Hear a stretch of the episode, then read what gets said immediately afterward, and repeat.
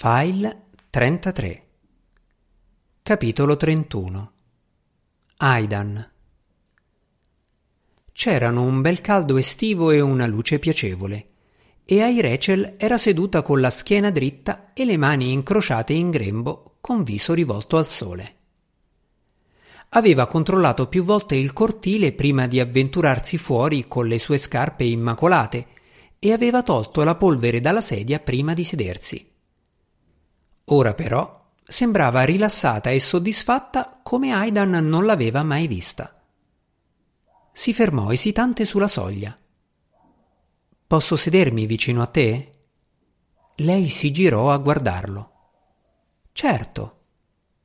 Lui prese una sedia e si accomodò. È bello vederti all'aria aperta. L'esperienza precedente è stata piena di nuove sensazioni Volevo scoprire meglio questo ambiente, una volta capito come ridurre il rischio di sporcare i miei indumenti. Intendi dire che ti è piaciuto? È stata un'esperienza nuova. Non sono certa di comprendere appieno il concetto di piacere, ma se è ciò che penso che sia, allora sì, mi è piaciuto. Cosa pensi che sia? È qualcosa di molto soggettivo, ma da quello che ho capito è un'assenza di conflitto o responsabilità immediate. Può comprendere una serie di sensazioni, sia uditive, come il richiamo degli uccelli, sia visive, come la flora e il colore del cielo. Non dispongo del senso dell'olfatto, ma sono in grado di elaborare chimicamente le molecole presenti nell'aria e reagire a esse. La reazione che ho avuto alle molecole dell'erba tagliata dopo che Chloe ha tosato il prato si può definire piacere? Vediamo. Pace e tranquillità, sole, fiori, erba appena tagliata, canto degli uccelli. Sì, direi che secondo tutti i parametri convenzionali si tratta di una situazione piacevole. È un peccato che tu abbia atteso tante settimane prima di uscire in giardino. Non mi ero resa conto di avere il permesso di uscire all'aria aperta. Ma certo che ce l'hai, non sei prigioniera. Rachel lo guardò a lungo. C'è una veranda nella parte anteriore della casa. Sì, disse lui cautamente. Non capiva dove volesse andare a parare quello che Rachel chiamava il suo portico. Voleva metterci un dondolo. Sì. Posso sedermi là fuori? Aidan si sentì arrabbiato, colto in fallo. Lo sai che non puoi.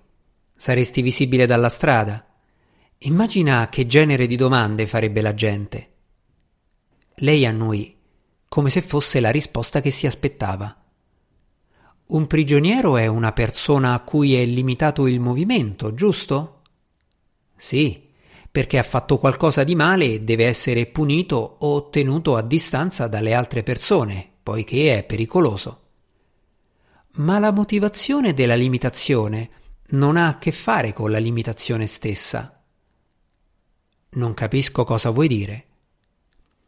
Un prigioniero non può uscire perché ha fatto qualcosa di male io non posso uscire perché sono.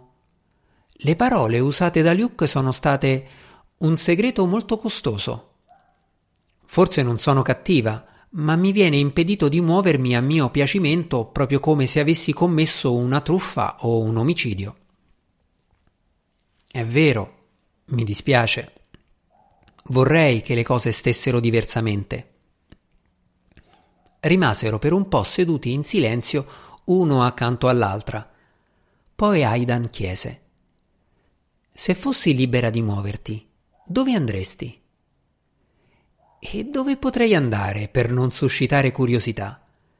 So che il mio aspetto è quasi umano, ma non abbastanza. In che senso? Nessuno mi scambierebbe per un appartenente alla specie Homo sapiens. Fino a quando l'ingegneria robotica non sarà progredita abbastanza da rendere più comune la vista di umanoidi, androidi e ginoidi, sarò sempre fonte di curiosità. E quando ciò avverrà, io sarò quasi certamente già stata dismessa per obsolescenza. Aidan sentì la disperata necessità di consolarla.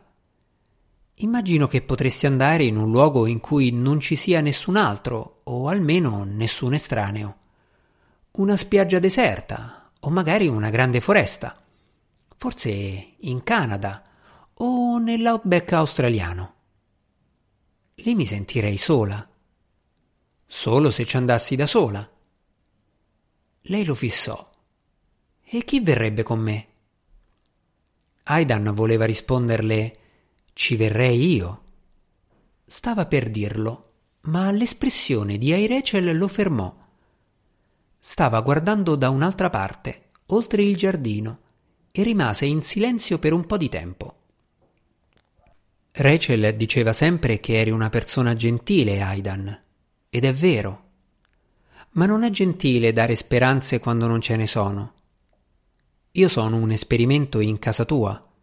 Non sono tua amica, tua moglie o una tua parente. Sei mia amica, iniziò a dire lui, ma lei lo interruppe. Luke non è gentile, ma è sempre stato sincero mi ha detto non crearti false speranze, non scambiare la gentilezza per affetto. Non sei a casa tua. Tu sei una cavia e quello è il tuo labirinto. Quella volta fu Aidan ad allungare la mano e prendere la sua. Non dire queste cose. Tu sei un ospite a casa nostra. Ci dai così tanto e ti considero un'amica, un membro della famiglia. Rise piano. E ricorda, anch'io e Chloe siamo parte dell'esperimento. Se tu sei una cavia da laboratorio, lo siamo anche noi. Siamo tutti cavie nello stesso labirinto, in cerca del formaggio.